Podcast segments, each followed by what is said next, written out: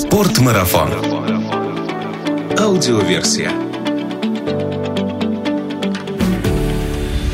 Здравствуйте, друзья! Это Артур Ахметов и «Спортмарафон. Аудиоверсия» – подкаст об активном отдыхе, приключениях, аутдоре и всем, что с этим связано.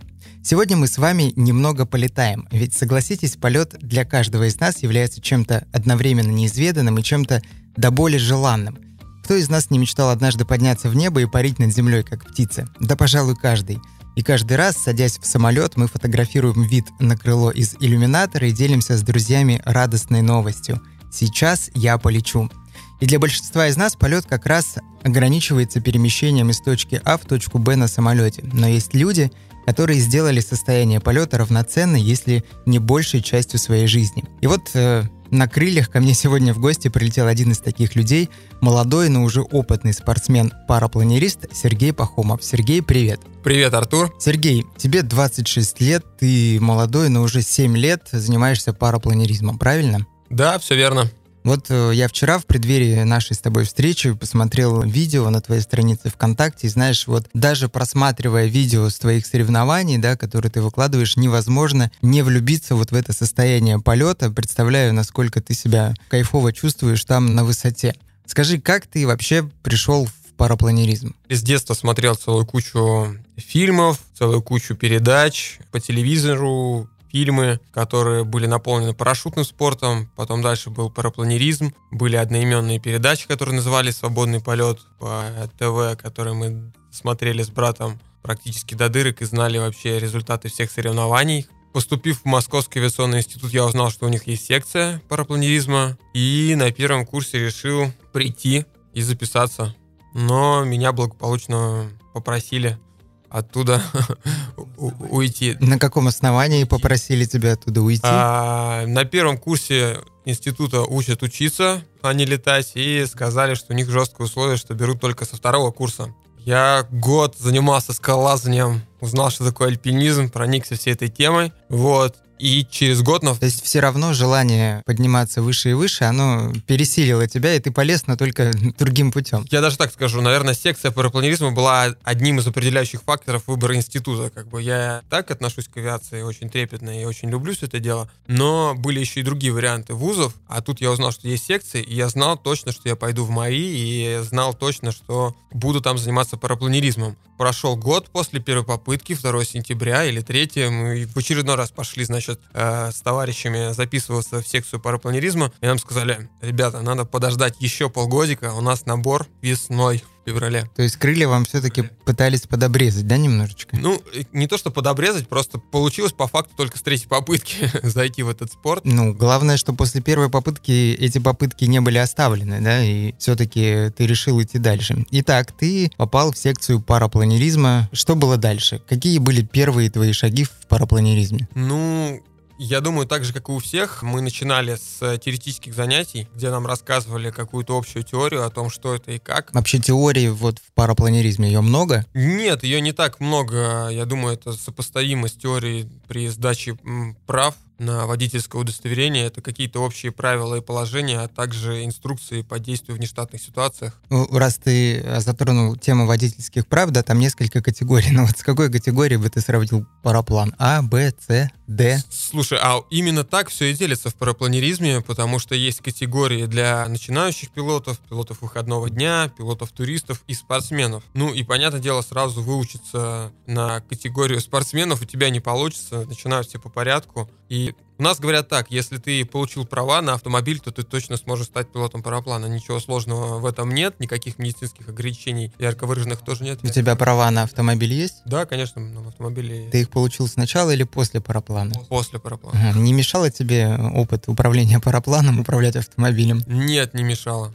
Скажи, вот я недавно прочитал, где-то год назад ты получил мастер спорта по парапланеризму, правильно? Год назад я подал документы на все на это и выполнил нормы для представления на мастера спорта. А мастера спорта присвоили приказом совсем недавно, вот э, в августе. При этом при всем я как-то так даже забыл про это дело, это было приятно. То есть в этом августе? Да, да, это было приятной новостью. То есть передо мной сейчас сидит мастер спорта по парапланеризму? Да. Ну, я надеюсь увидеть когда-нибудь вживую, как ты летаешь на параплане. Скажи, вот я хотел бы сегодня поговорить, в общем, о теории парапланеризма, да, и объяснить людям, которые вот мечтают э, о полетах, о том, чтобы как-то начать летать, что это не так сложно, или, может, я ошибаюсь. Может ли любой человек, который вот решил, я хочу летать на параплане, с чего ему начать? Вот какие да. первые шаги? Никаких э, ярко выраженных ограничений нет на тему того, каким ты должен быть, чтобы заниматься парапланеризмом. Если ты занимаешься активным видом спорта, альпинизмом, скалазанием, бегом, футболом, ты даже можешь ни, ничем не заниматься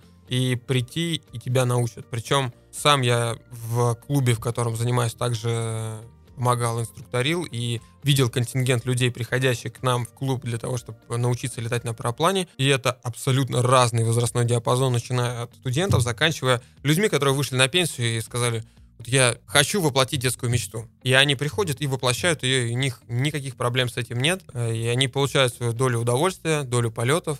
Для кого-то это уже впоследствии становится частью жизни, может быть, даже смыслом. Ну хорошо, а что вот я делаю, да? Я захожу, например, в, в интернет, да, набираю школа парапланеризма. Так мне искать? Да, да, парапланерная школа или парапланерный клуб. Ну-ка давай посмотрим. Угу, обучение полетам на параплане. Слушай, давай сейчас э, без рекламы клубов достаточно большое количество. Ну а как, как мне отличить э, клуб профессиональный от каких-то любительских школ? Это узкое профильное, и клубов по стране не так много, и в Москве их не так много. Вполне есть достаточное количество ресурсов, посвященных вообще парапланеризму, где можно подчеркнуть информацию и выбрать на себя наиболее лучший. Так же, как и при походе там, в магазин или при выборе автошколы, ты смотришь отзывы. Точно так же и о каждом клубе есть где-то заметки, где-то информация, ее можно найти в интернете, она есть в открытом доступе. Выбрав для себя клуб, прийти и начать свое обучение. Хорошо, мы нашли школу, записываемся на занятия. С чего начинаются занятия в парапланерной школе? Я не скажу за все клубы, я скажу за тот, в котором занимаюсь я, клуб Московского авиационного института. Первое. У нас на занятия можно начать ходить бесплатно. Теорию начинают люди проходить бесплатно. Сделано это для того, чтобы человек во время прослушивания теоретических занятий и во вникания в вообще весь процесс парапланеризма точно для себя решил, хочет ли он этим заниматься или нет. У нашего клуба не стоит цели кому-то продать да, продукт. Мы хотим подарить людям счастье и быть уверены, что люди хотят потратить свое время и действительно хотят научиться летать. Это связано с тем, что если вы определились со своим желанием и точно для себя решили, что вы хотите научиться летать, то вам придется потратить какую-то часть своей жизни на то, чтобы регулярно заниматься парапланеризмом и э, довести свой навык, ну как это, уверенно научиться кататься на велосипеде. После этого можно его будет отложить на балкон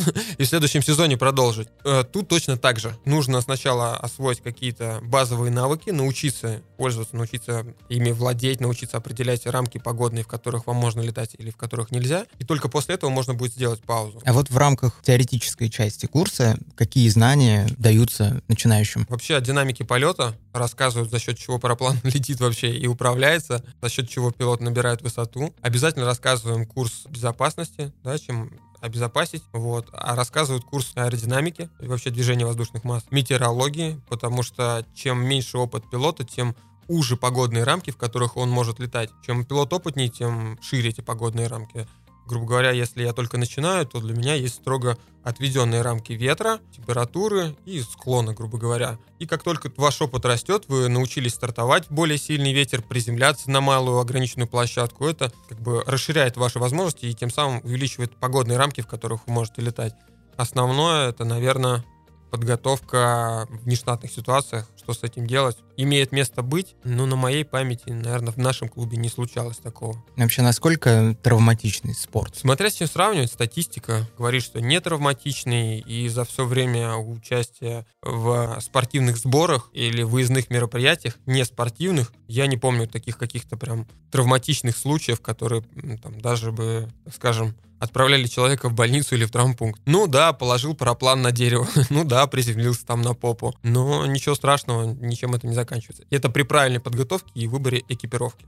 Вот у меня такой вопрос обывательский, да? За счет чего параплан летит? Ну, как и любое крыло, как устроен полет. Э, за счет разности давления между нижней и верхней поверхностью. Это, наверное, я слишком сложно сказал. Но, собственно, э, параплан сам по себе, в принципе, полета ничем отличается, ничем не отличается от самолета или планера. А вот за счет чего он набирает высоту, тут э, один единственный вариант. Солнышко наше греет землю, земля греет воздух, более теплый воздух поднимается вверх, и вместе с этими теплыми воздушными массами парапланерист может набирать высоту до высоты образования облаков. Это примерно какая высота? Ну, в наших широтах по весне, я знаю, ребята набирали практически 3 километра. Какую высоту вот ты максимально набирал на параплане? Совсем-совсем недавно я вернулся с э, замечательного города Аксарай с Russian Open. Там высота была 3800 метров. Угу. И один раз в моей жизни было, когда мы летали в Непале, мы набирали 4400 практически. И вот с этой высоты, ну, скажем, пусть это будет 4000 метров, как далеко параплан летит? Все зависит от класса параплана, как я уже говорил, они делятся по категориям А, Б, С и Д. И более, так скажем, парапланы для начинающих, они не обладают таким большим качеством. Качество — это отношение как раз высоты к дистанции, которую может пролететь параплан с этой высоты.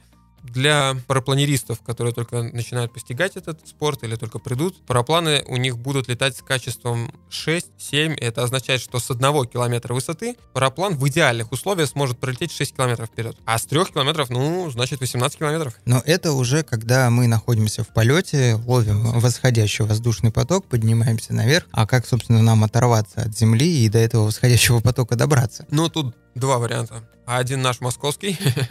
Это, это зап- запатентованная технология московский старт. Ну, нет, не запатентованная, это просто я так утрирую. Э, Два способа. Один называется лебедка, а другой старт с гор, с возвышенности. Это самый распространенный старт. Лебедка тебя просто затягивает наверх. Представляешь себе, как э, затягивать воздушный змей? Запускал когда-нибудь? Я даже кайт запускал. Ну вот э, принцип примерно тот же самый. Если ты запускаешь воздушный змей, ты подни- бежишь, поднимаешь э, леер, змей поднимается наверх. Точно так же при помощи огромной лебедки затягивают вверх парапланериста. В максимальной точке подъема он оцепляется и начинается его свободный полет. А как, находясь в в полете, парапланеристу определить, где он может найти восходящий поток? О, это как раз все относится к курсу метеорологии и аэродинамики, который тоже читают на лекции, чтобы рассказать, на что стоит обращать внимание, чтобы формировалось скажем, в голове видение, видение территории, да. То есть нет каких-то приборов, которые помогут в этом? Нет, конечно, приборы есть. Каждый пилот летает с вариометром. Это прибор, который звуковым сигналом сигнализирует подъем или спуск на параплане, вертикальную скорость определяет. И GPS, который определяет вашу скорость. Но если мы говорим об определении на территории, то, как правило, мы обращаем внимание на триггеры. Это такие места, где, по нашему мнению, могут сходить потоки. Ну, чтобы вы все понимали, о чем я говорю, например, большое поле, и в центре поля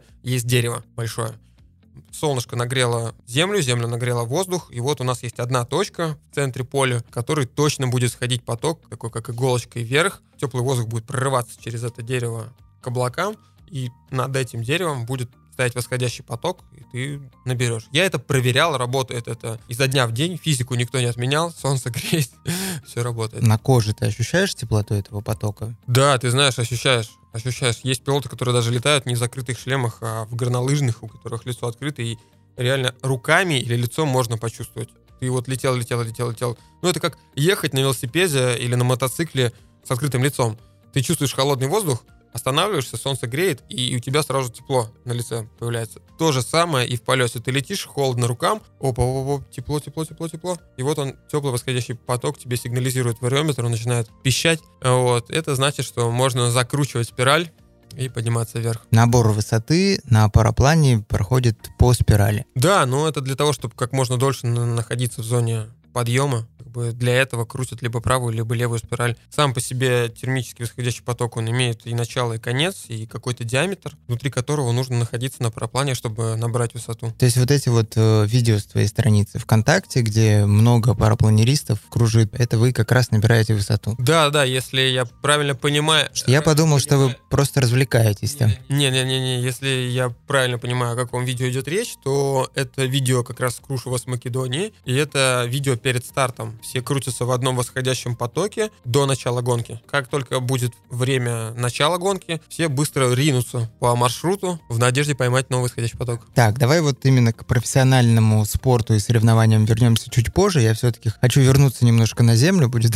так, наверное, хорошо сказать в, в теме нашего разговора. После того, как я, допустим, пришел в парапланерную школу, прошел теорию, каково будет мое первое практическое занятие? Что я буду отрабатывать? Первое практическое практическое занятие. Ну, во-первых, э, все приедут на поле, вас познакомят вживую с парапланом, вам расскажут его конструкцию, как а, правильно надеть на себя снаряжение. Например, у нас даже на теоретических занятиях это рассказывают, как правильно отрегулировать на себе клубное снаряжение. И вообще... Снаряжение мне покупать не нужно в данный момент, это снаряжение клуба. В большинстве своем на время обучения многие клубы предоставляют снаряжение, предоставляют экипировку, и, как правило, лично им обходится только обувь, которая бы была бы выше, закрывала голень, предотвращала вывихи, и шлем. Ну, это как индивидуальные вещи с перчатками. Итак, мы находимся на летном поле. Вот первое практическое занятие. Что мы отрабатываем? И это будет не первое, это будет э, на протяжении нескольких занятий. Новый человек будет заниматься наземной подготовкой. Что это из себя представляет? Человек, встегнутый в экипировку, в парапланерную подвеску, пристегнутый к параплану, учится правильно поднимать параплан над своей головой, выводить его, заставлять параплан лететь над собой. Это уже считается полетом. Это что я должен буду сделать? Побежать с парапланом вперед? Все зависит от того, есть ли ветер или нет. Потому что если есть ветер на площадке, где мы занимаемся, то там даже бежать и не придется. Тебе просто придется потянуть за правильные стропы на крыле, параплан выходит в зенит, он находится у тебя над головой. Курсант должен наработать моторику рук, запомнить, как двигаться с парапланом и научиться самому главному. Восьмерки будем крутить парапланы?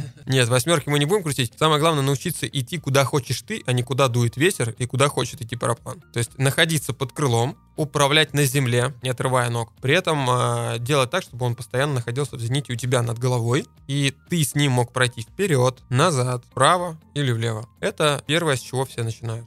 Так, и когда я буду готов к взлету? Ну, как правило, это определяет старший инструктор, начальник подготовки, он же тренер. Все зависит от твоих качеств, от, от понимания потоков ветра, от, от, от наработанной моторики. Абсолютно по-разному. Кто постарше, тем надо побольше времени, кто помоложе, им поменьше времени нужно, э, чтобы сообразить, как правильно двигаться с парапланом. Если навыки хорошие, то уже, как правило, на второе занятие начинаются первые полеты. Ну а на второе, на третье, наверное. Высота и продолжительность небольшая задача во время полета научиться правильно стартовать и отработать действия при старте. Это происходит э, в тандеме или я прям вот один? Все зависит также от школы. Есть школы, которые летают вместе с тандемом и учат вначале в тандемном полете управлять парапланом и отрабатывать старт. В частности, у нас, например, практикуют сразу курсанта, человека, который обучается, а, отправлять самостоятельный полет, потому что, ну, если ты определился, если ты готов, тебе все равно придется это сделать. Но полеты у нас начинаются с а, малой высоты, представляют из себя отрыв от земли, так называемая протяжка, когда ты тянешь а, парапланериста, ну,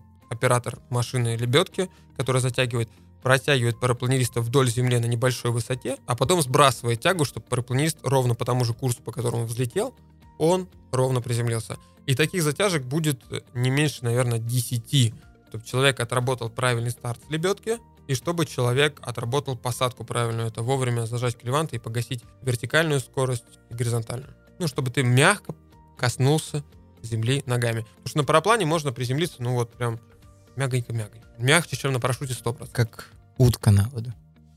Да. Как вообще управляется параплан? Немножко теории того, за счет чего он поворачивает. Если грубо говорить, за счет двух тормозов. Мы все с вами можем сейчас представить себе, закрыв глаза, крыло самолета. И те, кто сидели у иллюминатора, точно видели на законцовках консоли крыла отклоняемые органы управления. Они поднимались щиточки и вверх, и вниз. Ну, наверняка представляете. Абсолютно точно такой же принцип управления и относится к парапланеризму. Задняя кромка параплана сам параплан выполнен из ткани, при помощи двух строп зажимается, или одна, или правая, допустим, или левая, тем самым создает сопротивление, или уменьшает, или увеличивает подъемную силу на одной, на правой или на левой консоли. И за счет этого параплан может разворачиваться за счет созданного момента. А что будет, если потянуть за обе стропы сразу? За обе стропы мы потеряем э, горизонтальную скорость. Параплан станет лететь медленнее. Параплан станет лететь медленнее, и есть режимы, в которых параплану, так скажем, летать там будет нереально. Он войдет в парашютирование. Угу. То есть мы превратим таким образом параплан в парашют. Я бы не сказал, что это будет парашют. Э, парашютировать он будет не, не так приятно, как это делает э, специализированные для этого средства, в качестве, например, парашют.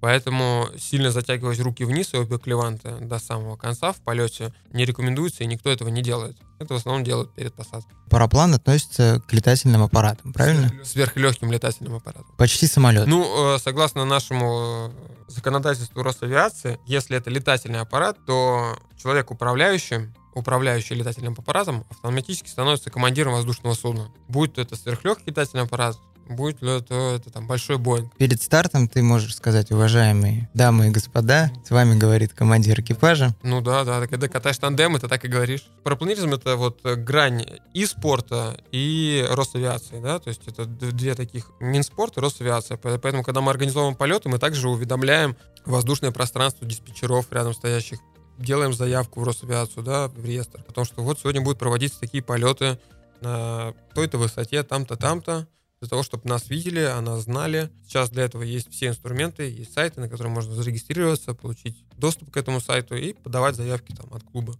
Давай вернемся на наше учебное поле. Мы э, периодически отвлекаемся от э, нашего обучения, потому что вопросов действительно много, и есть вероятность свалиться в другую тему. Прошли наши первые практические занятия, научились мы лететь прямо и красиво приземляться. Когда начинаем ловить восходящий поток? Слушай, ну это тоже зависит от э, навыков и способностей самого курсанта, да, человека, который обучается.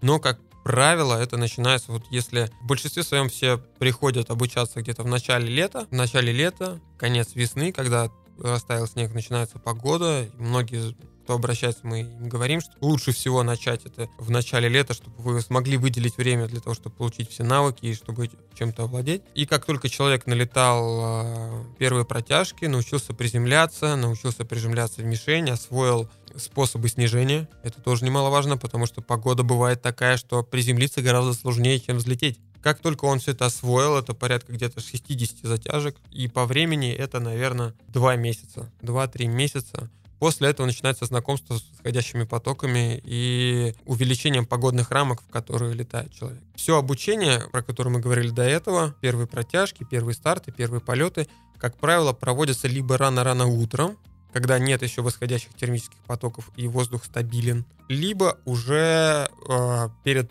закатом и вечером. Для чего? Это самая-самая стабильная атмосфера, самые-самые благоприятные погодные условия – которые позволяют максимально обезопасить и сделать этот процесс безопасным. Ну и потом, когда человек отлетал, постепенно расширяются погодные рамки, его начинают уже пускать и на прогрев, и он понимает, что воздух не видим, но осязаем и чувствуем. Можно поднять голову вверх и ничего не увидеть, при этом взлететь на параплане и почувствовать, как тебя то вправо, то влево кидает, то что-то тебе там под попу дает постоянно. Воздушные массы движутся, и с этим совсем нужно научиться справляться, этим всем нужно научиться управлять постепенно, постепенно, постепенно мы приводим человека к тому, что он комфортно себя чувствует в турбулентных условиях и в термических потоках. Но он еще пока не умеет их обрабатывать и крутить.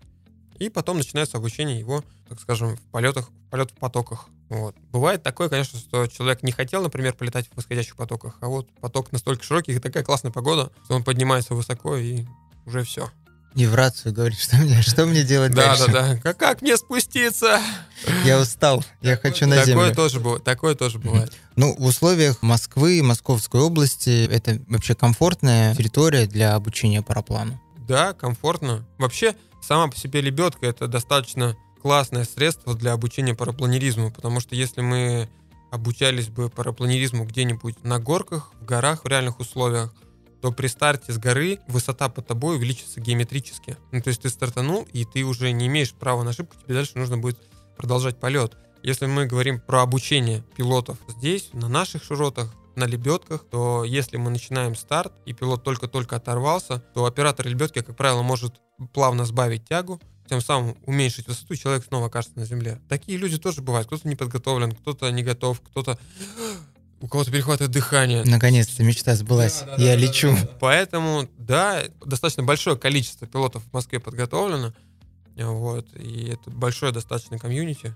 Вот, поэтому условия здесь шикарные. Территория школы это обычно что? Старые аэродромы, поля какие-то? Да нет, не обязательно аэродромы. Поля, да. То есть это должны быть поля с правом на обладание этой территории, да, то есть это не, ничего, там, ты не пришел, увидел поле и сказал, я сейчас буду здесь учить летать, а какое-то поле подготовленное. Как правило, полеты проводятся в Московской области, это в районе там 70-100 километрах от МКАД, в таких местах, куда можно добраться на электричке, чтобы могли приехать покататься люди, которые просто хотят покататься на параплане в тандеме, и чтобы было также удобно добираться всем остальным, кто хочет научиться летать на параплане. У тебя есть любимое место вокруг Москвы, где тебе приятно летать? Очень круто полетать по М4. Там есть несколько точек на юге Москвы. И там как бы всегда погода, она исторически так сложилась лучше, база выше, потоки сильнее. Вот. Но и без этого очень красивые полеты были в прошлом году под городом Клин, вот из которого мы... Это уже север. Да, это север, там достаточно много лесов, и не так много полей, которые могли бы позволить сформироваться классным восходящим потоком. Но при этом, говорю, в прошлом году погода нам позволила полетать даже вдоль Волги до Дубны. И это было великолепно и очень красиво. Скажи, а вот вообще можно так сказать, что в каких-то городах России есть сильные парапланерные школы. Ну, мы открываем карту географии России, смотрим, где есть горы. И вот там точно будут парапланеристы. Ну, мы берем сразу весь Крым. Там само по себе количество солнечных день, дней больше, чем в Москве, и э, если кто-то хочет быстро поехать и эффективно научиться летать на параплане, например, взять отпуск и потратить свое время, то, конечно, безусловно, гора Клементьева на вас ждет, э, там, идеальные условия в большинстве своем. Ну, отпуск это две недели. Да, но этого хватит, чтобы вообще понять, ознакомиться, отдохнуть, ощутить, и за две недели вас там даже выпустят в свободный полет. Это, наверное, есть смысл перед отпуском пройти теоретический курс, да, а да, туда... Да. Как правило, клубы, которые здесь организовывают обучение, они же занимаются организацией выездов во все летные места. И причем это не только по России, это и за рубежом. И лето это сезон не только обучения, но еще и поездок. Если человек пришел в клуб, у него все получается и так далее и тому подобное, то он собирается уже с клубом куда-то поехать, потому что самый быстрый способ научиться и прокачать свои навыки в управлении парапланом, это, безусловно, либо парапланерные сборы, либо парапланерные соревнования. Но до них надо еще дорасти, пройти парапланерные сборы. И таких э, мест их достаточно много, куда люди ездят, в том числе с клубами. Можно начать здесь, поехать провести лето в Крыму и при этом классно полетать, провести время, отдохнуть, открыть для себя какой-то новый вид отдыха, деятельности. А помимо Крыма, я так понимаю, если ты имеешь в виду горы, то это, наверное, Кавказ? Безусловно, Кавказ. Очень классные полеты. Какие, может быть, есть основные точки на Кавказе, на которые стоит обратить внимание для будущих первых полетов? Для будущих первых полетов нужно все-таки сначала съездить куда-нибудь на горочке попроще. Естественный и самый такой культовой мекой парапланеризма является гора Юца под Пятигорском, поселке Юца. Это классное место для первых полетов, для того, чтобы научиться летать. Э, освоившись там, научившись летать на ЮЦ, попробовав свои навыки Крыму, можно поехать будет и на Кавказ. Сам Кавказский хребет это достаточно молодой хребет, там узкие ущелья, достаточно сильные ветра и ограниченные посадки, поэтому они требуют э, определенных навыков. Сейчас есть там активно развивающееся место в Чегемском ущелье. Это одно из самых, наверное, обустроенных сейчас мест, парадромов России, сертифицированных, в которых можно приехать и в том числе даже научиться летать. Можно приехать там без навыков, и вас там также научат, как, например, на горе Клевентьево или еще где-то. Но это очень ответственно. То есть нужно оценить свои силы, свои способности, готовы ли туда приехать на достаточно продолжительный срок, чтобы там научиться. Спасибо тебе большое за рассказ о том, как найти школу, как учиться и а, что, собственно, собой представляет а, обучение в школе парапланеризма. Давай вот немножко тогда поговорим о том, как проходят профессиональные соревнования по парапланеризму. Есть три категории, э, в которых соревнуются парапланеристы. Это точность приземления, кросс-кантри полет, это же гонки, ну, чтобы вы понимали, о чем идет речь. И один из самых зрелищных сейчас и набирающих в том числе и популярность и обороты, это акро параглайдинг. Это... С таким наслаждением сказал да, это я, слово. Да, да, я просто сам еще до этого не дошел. Это также требует достаточно большого уровня подготовки. Это пилотаж на параплане. Вот если сейчас э, открыть ноутбук или какое-нибудь устройство, которое под рукой, вбить акропарагладинг, вы увидите невероятное количество фигур, нарушений законов физики, которые делают люди, летая на парапланах где-нибудь над водой, над ярким пляжем. Вот. Соревнования, в которых ты сейчас участвуешь, это какие соревнования? Это кросс-кантри полеты, это гонки. Я это могу сравнить с Формула-1 разве что. Как проходят соревнования по кросс-кантри парапланеризму? Изначально все парапланеристы находятся на Земле. Как они оказываются в воздухе? Начнем с того, что соревнования не проходят в один день. Это, как правило, несколько дней, чтобы разыграть максимальное количество упражнений, тасков, так, так называемых задач. Таск — это задача на день, задание, которое нужно пролететь. Соревнования проводятся, как правило, именно со стартом с гор, с возвышенности. Это самый простой, самый массовый способ старта, когда большое количество пилотов может сразу единовременно в, кор- в короткий срок времени взлететь. А как очередность старта? Сейчас я расскажу, как это выглядит, и ты поймешь, что это такое. Мы говорим, что соревнования проводятся в несколько дней для того, чтобы разыграть несколько упражнений. Человек, который выигрывает упражнение по дню, получает тысячу очков. Что это значит? Если ты всю гонку лидировал и пролетел на финиш первым, ты получаешь тысячу очков. Это максимальное количество баллов, которое может получить пилот-спортсмен по дню. Например, 150 пилотов. Кто-то из них получит тысячу, а, например, там сотый получит 800 или 700. Все зависит от того, с каким временем он прилетел на финиш и был ли он в лидирующем гагле, так скажем, в лидирующей группе или нет. Первый день соревнований, два часа до соревнований, проходит таск-брифинг. На таск-брифинге всем пилотам говорят время старта и также показывают задачу, которую оно полетит. Каждый день задача разная. Что из себя представляет задача? У каждого пилота с собой в полете есть вариометр, как я уже говорил, и GPS. На этом GPS координатами отмечены цилиндры, которые пилот в обязательном порядке должен залететь в строго определенном порядке. То есть залететь сначала в первый, потом во второй, потом в третий.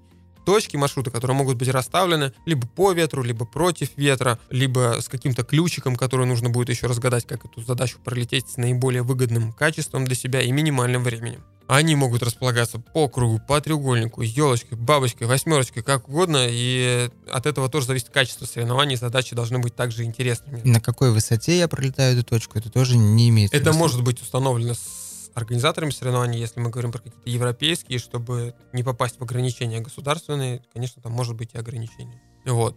Значит, поставили задачу, дали время старта. Возвращаясь к нашим гонкам. Что из себя представляет старт? Э, старта у нас два. Есть наземный, есть воздушный. Например, мы говорим, что воздушный старт открывается в 13.00 по дню. А, наземный старт откроется в 12.00. Воздушный старт открывается в 13.00, а наземный в 12.00. Что это значит? Что у пилота есть ровно час времени до начала гонки, чтобы взлететь и занять наилучшую позицию для старта в стартовом цилиндре. Рядом с точкой, у которой, от которой начнется гонка. За этот час все пилоты, кто опытный, кто неопытный, стараются как можно быстрее стартовать, либо последовательно, либо в порядке очереди, в зависимости от того, как организованы соревнования, и занять максимальную высоту рядом со стартовой точкой. Занять самую-самую выгодную позицию. Именно поэтому, если ты только начинаешь летать, да и не только начинаешь летать, как правило, все пилоты, которые более или менее опытные, они стартуют практически сразу, как только открывается наземный старт. К наземному старту их снаряжение уже все полностью готово. Они приходят с брифинга, пристегивают свои приборы, надевают экипировку и готовы совершить старт, как только открывается наземный старт, чтобы у них было максимальное количество времени, этот час, да, за который они смогут набрать максимальную высоту, с которой они потом смогут спланировать на более далекое расстояние по маршруту и где-то там взять поток. То есть фактически у нас есть некий предстарт, когда мы поднимаемся с э, поверхности Земли, и фактически старт уже происходит с воздухом, и стремимся вперед к нашей точке. Вот как раз в начале нашей сегодняшней беседы ты говорил, что смотрел видео, угу.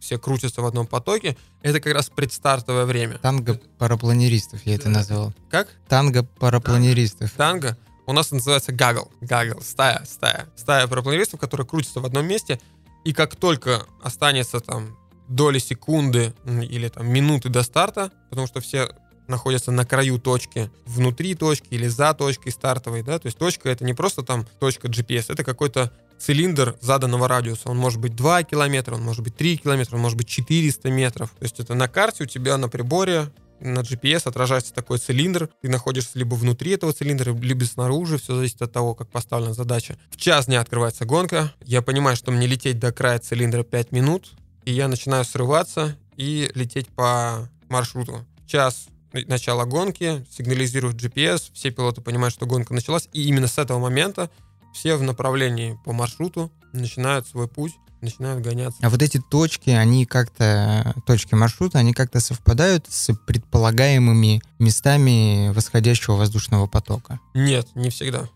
Не всегда. И не факт, что с высоты, которую ты набрал со старта, ты можешь до этой точки добраться. То есть по пути маршрута ты должен еще найти восходящий поток, чтобы конечно. набрать высоту. Конечно, конечно, конечно. Может быть так, что от точки до точки будет порядка 40 километров, и это будет не один поток, а гораздо больше. А может быть так, что точка будет, например, в 30 километрах, но вы летите с попутным ветром, и твоя воздушная скорость складывается со скоростью ветра, и ты там эти 30 километров пролетишь за 30 минут, потому что скорость по приборам будет километров 90 на параплане. Есть э, у спортсменов э, традиция там переговариваться друг с другом во время полетов или соревнований? Если мы говорим про обычные полеты там, классов А2, национальных чемпионатов, то команды между собой, конечно, ведут беседы, подсказывают друг другу, а я вот тут меня поднимает, а я вот там. Но в данный момент сейчас, на время записывания вот этого подкаста, проходит чемпионат мира по парапланеризму, который проходит как раз в Македонии, в Крушево. Правилами ФАИ-1 запрещено общаться на командной высоте, чтобы пилоты не могли подсказывать друг другу, где, в какой месте они находятся, где их поднимает или сливает. Каково расстояние комфортное, которое не принято в парапланеризме нарушать? Да, там 3 метра, 5 метров друг от друга? Или такого тоже нет правил? Э, у нас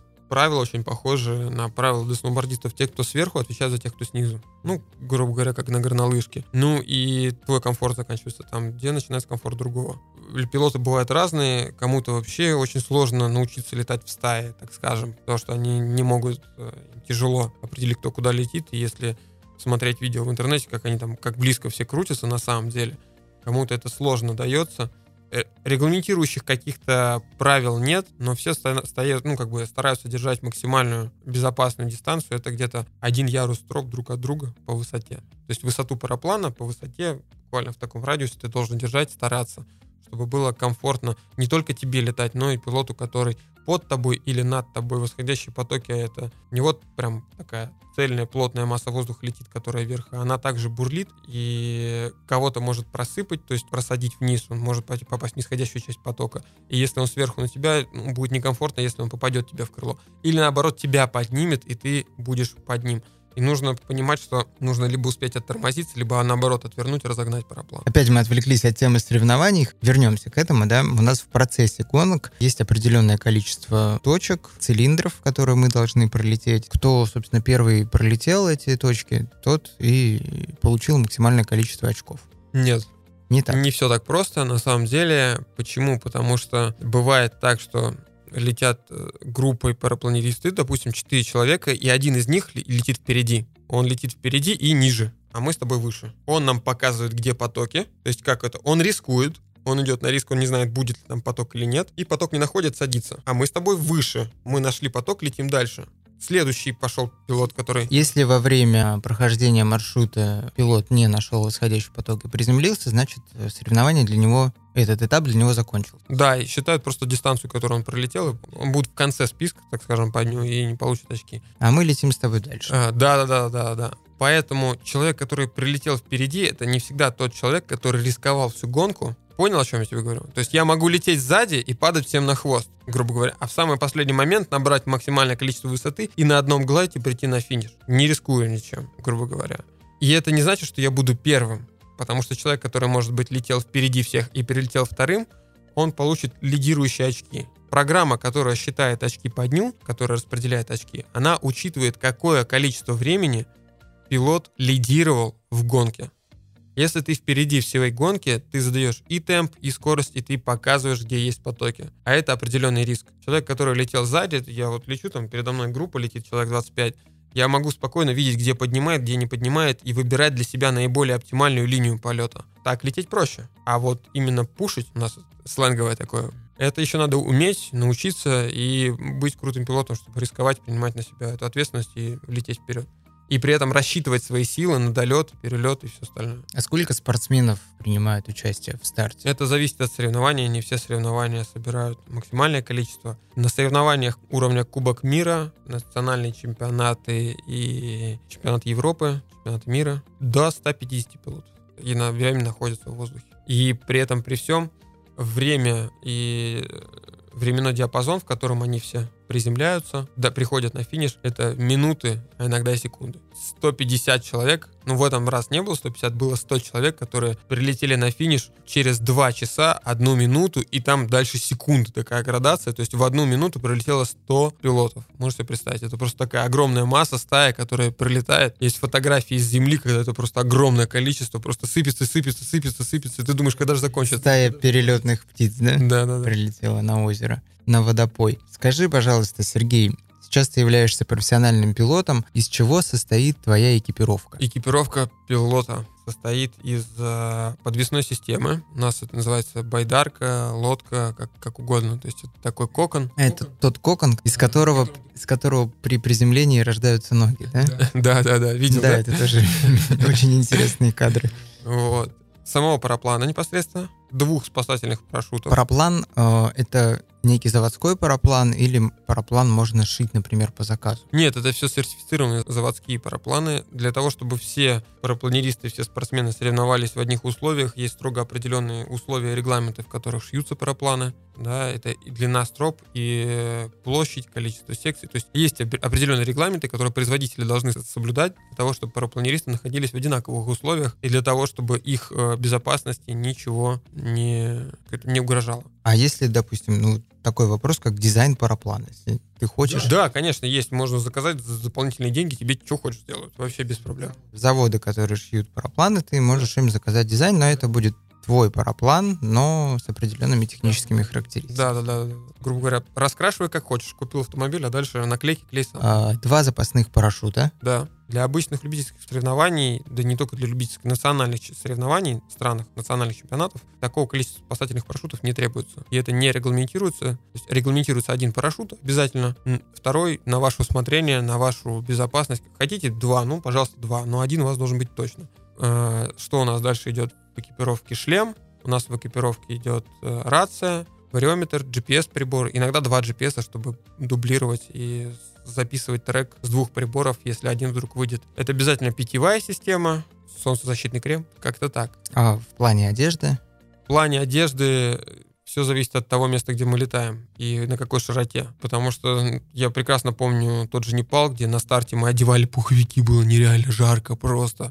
Одеваешь термуху, одеваешь э, влагоотводящий слой, одеваешь пуховик, одеваешь сверху такую лайкру, чтобы уменьшить сопротивление объема этого немножко пуховика, и тебе жарко на старте, но ты набираешь высоту 3000, и там прям нереально холодно. И ты думаешь перчатку вставить какой-нибудь химический элемент, чтобы рукам было потеплее. Летали сейчас в Турции, там мы летали вообще просто в одной термокофте, в влагоотделяющем слое и в лайкере не нужен был пуховик, было тепло, я даже перчатки пару дней не одевал, и даже на высоте 3000 метров было комфортно летать, и прям по одежде ничего не требовалось. Учитывая то, что ноги, они спрятаны в кокон подвесной системы, то зачастую многие пилоты даже в шортах летают. А переодеться на высоте это проблематично, да? Да, проблематично, никто этим не занимается. Ну, перчатки можно поменять, не знаю, шапку пододеть, но снять штаны проблематично. И расстегнуть куртку можно? Расстегнуть куртку можно, вполне себе. Куртку можно будет расстегнуть, а вот переодеть или снять куртку нереально. Потому что у тебя есть плечевые обхваты, которые держат плечи, и просто вытащить э, руки из плечевых обхватов нереально, да и зачем. Ну, рискованное мероприятие, наверное. Ну да, да, да. Сергей, расскажи, пожалуйста, вот в конце, наверное, уже нашего разговора, потому что мы с тобой разговариваем уже достаточно много, я думаю, очень много могли бы еще поговорить о полетах. Э, Твой ближайший старт, где он будет проходить, что это за соревнование и, ну, может быть, твои надежды, твои планы на это соревнование. Наверное, не только на соревнования, на все соревнования. Уж если мы начали заниматься, я для себя решил, если я начал этим заниматься, я хочу достичь какого-то результата, трезво оцениваю свои и возможности, и, скажем, компетенции. Первый старт сейчас будет э, в Пятигорске, как раз на горе Юца, там будет проходить национальный чемпионат, чемпионат России. Порядка там 80 участников зарегистрированных, которые приедут, с которыми будем летать. Туда же приедет сейчас вся сборная России, которая выступала на чемпионате мира. Будет интересно с ними полетать, получить опыт у них, потому что это достаточно опытные пилоты. Не могу сказать, что я буду там на подиуме. Планы попасть в десятку есть, и я считаю, что у меня есть все, на- все шансы на то, чтобы попасть в топ-10 пилотов на чемпионате России. И я думаю, это реально. Следующий старт будет сразу за чемпионатом России. Это национальный чемпионат Бразилии. Полетим в Сан-Паулу. Дальше туда, в город Андарес. Это 250 километров от Сан-Паула на северо-запад если не ошибаюсь, 250, может быть, больше. И потом этап Кубка мира, тоже в Бразилии, но уже немножко в другом месте. Ближайшие три соревнования до, до конца сентября. За 45 дней ты примешь участие в трех соревнованиях. Где можно за тобой следить за твоими успехами, за соревнованиями твоими? Вообще сейчас э, самая классная эпоха в парапланеризме, потому что придуманы специальные GPS-трекеры, благодаря которым на соревнованиях национального уровня, Кубков мира можно следить за проведением соревнований с любого мобильного устройства на сайте flamaster.com, открыв э, ссылку соревнования, где будут отображаться все пилоты, кто на какой позиции, кто на какой высоте находится. Это достаточно захватывающее зрелище, очень распространенное в э, туристических странах, так как Колумбия, Бразилия, Европа. Там есть прям фан-клубы, которые смотрят. Кто-то смотрит хоккей, а кто-то смотрит парапланетные соревнования. Ставки принимают? Я не знаю, честно. Если есть соревнования, значит, должен быть кто-то, кто будет принимать ставки. Слушай, ну, было бы круто, ведь это же не только зависит от э, настройки машины, да, и самого пилота, если мы говорим про гонки, а еще и от погоды. Это как нарды, знаешь, всегда есть случай, который может помочь выиграть или проиграть. Я бы очень хотел, чтобы э, парапланеризм когда-нибудь дошел до телевизионных трансляций, потому что я считаю, что это спорт зрелищный, очень эмоциональный, очень гоночный. Сейчас это переходит, выходит на более новый уровень, увеличиваются скорости, не стоят на месте технологии. Это становится все зрелищнее, зрелищнее, зрелищнее и круче. В конце нашей с тобой беседы я бы хотел э, сказать начинающим пилотам, которые будут пробовать себя в парапланеризме, не бояться, если вы определились, что хотите научиться летать, э, не стесняйтесь, найдите школу, ничего страшного, что будет, если вы там сходите на лекции, послушаете, может быть, вам не понравится, пойдете в другую школу, попробуйте еще где-то. Помните, что самый классный способ э, расти в парапланеризме, улучшать свой скилл, это соревнования. Не обязательно участвовать на соревнованиях Кубка мира, есть много национальных соревнований. Это куда даже безопаснее, чем обычные полеты, потому что вы летаете не один, вы летаете с группой людей, вы все друг друга видите, вы общаетесь. Плюс, как правило, на соревнованиях организованный подбор, медицинская помощь, страховка, которую не всегда делают наши почему-то русские пилоты. Э, некоторые, не все. Поэтому это безопасно, это классно, это организовано. Всем безопасных полетов, вот, новых эмоций. Парапланеризм — потрясающий способ путешествия. Великолепно вообще. Куда бы страну, какую я бы не поехал, я всегда смотрю, есть ли там место, чтобы полетать на параплане, старт, горы, люди. Сергей, давай вот э, тогда с тобой договоримся, что в следующий раз, когда ты вернешься со своих трех соревнований, мы с тобой как раз поговорим на тему путешествия на параплане. Да, без проблем. Буду рад тебе рассказать. Скажи, если у наших слушателей возникнут к тебе какие-то вопросы, могут ли они тебе их задать и каким образом до тебя можно достучаться в социальных сетях? Жмите колокольчики, подписывайтесь, ставьте лайки. Инстаграм Пахом Ред, Фейсбук Сергей Пахомов, ВКонтакте Сергей Пахомов. Увидите, там я на фотографии со своим клоном, братом-близнецом. Ну и на всей страничке только одни парапланы. Я хочу тебе пожелать удачи в твоих ближайших соревнованиях и, пожалуйста, не забудь э, поснимать вот эти крутые видео, под которые ты еще подкладываешь крутую музыку и смотреть их действительно а, приятно. Я вчера прям весь вечер смотрел и проникался духом парапланеризма. Напомню всем, что в гостях у нас был Сергей Пахомов, мастер спорта по парапланеризму. Э, достаточно молодой, я так понимаю, для вообще парапланеризма пилот. 26 лет, уже 7 лет летает. Пожелаем ему все вместе удачи. С вами в этом подкасте был Артур Ахметов. Услышимся. Услышимся. Спасибо, Артур. Спортмарафон. Аудиоверсия.